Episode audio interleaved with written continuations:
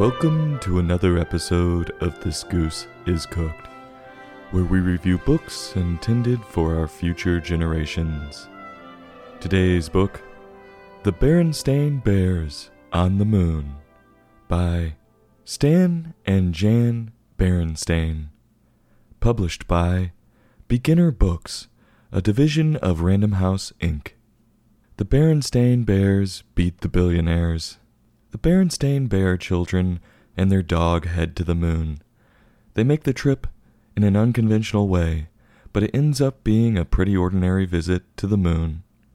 The writing in this book flowed smoothly, with plenty of rhymes, and the pictures were very creative as they took you on the journey to space. The hardback begins on the two Berenstain Bear children with their dog looking up at the moon from inside their house prepping themselves mentally for their big trip. Like I've stated in the past, I hate when other animals own dogs. It's so stupid. Dogs are at least on the same intelligence level as bears, if not smarter, and they have the audacity of portraying this dog as some dumb house pet in this world. It makes no sense. The next morning, you can see the children walking out of the house in their space gear with their dog, and the rocket they are taking to the moon is right outside the house being filled up by a big tanker full of rocket fuel, being operated by their dad. None of this seems very safe. They look like a bunch of hillbillies doing an experiment with fireworks. I guess mom and dad aren't coming along, so no adult supervision on a rocket being shot to outer space.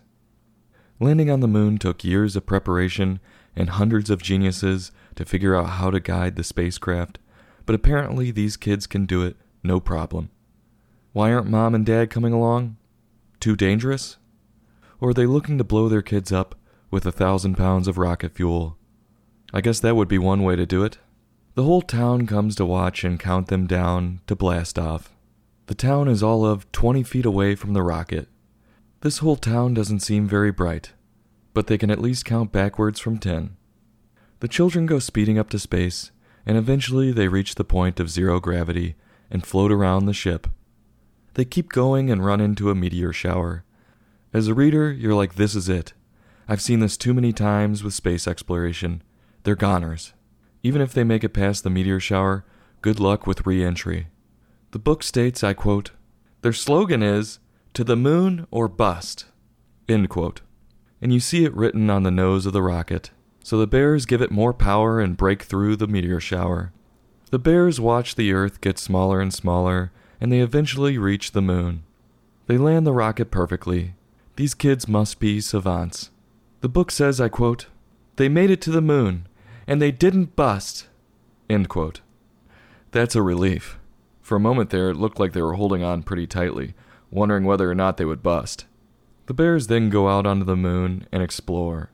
I have to wonder why the dog doesn't get a spacesuit like the bears. He only gets a helmet. Odd. I guess he's not affected by the bitter cold of space. Well, the bears do their typical moon stuff like plant a flag, take notes, and collect rocks. Then they start to have a little more fun, jumping around on the moon, and then doing donuts in the moonmobile. After all that, the bears pack up the rocket and head home. They cross off moon and make it to the Earth or bust. They make it back to Earth and land right where they took off from, just like that, they beat every billionaire in the great space race on almost no budget. And the whole town is waiting there cheering them on. It's amazing that no one was hurt during this mission. Some things just didn't seem planned out. This book was everything I expected. It was fun and imaginative, with a clear storyline that gets the reader interested in space and the things astronauts do up there. Besides a few frustrating details, the book hit its mark. So, on a scale from 1 to 5, I'm going to give this book a 4. I'll have the full bird. This goose is cooked. Join us next time for another in depth book review.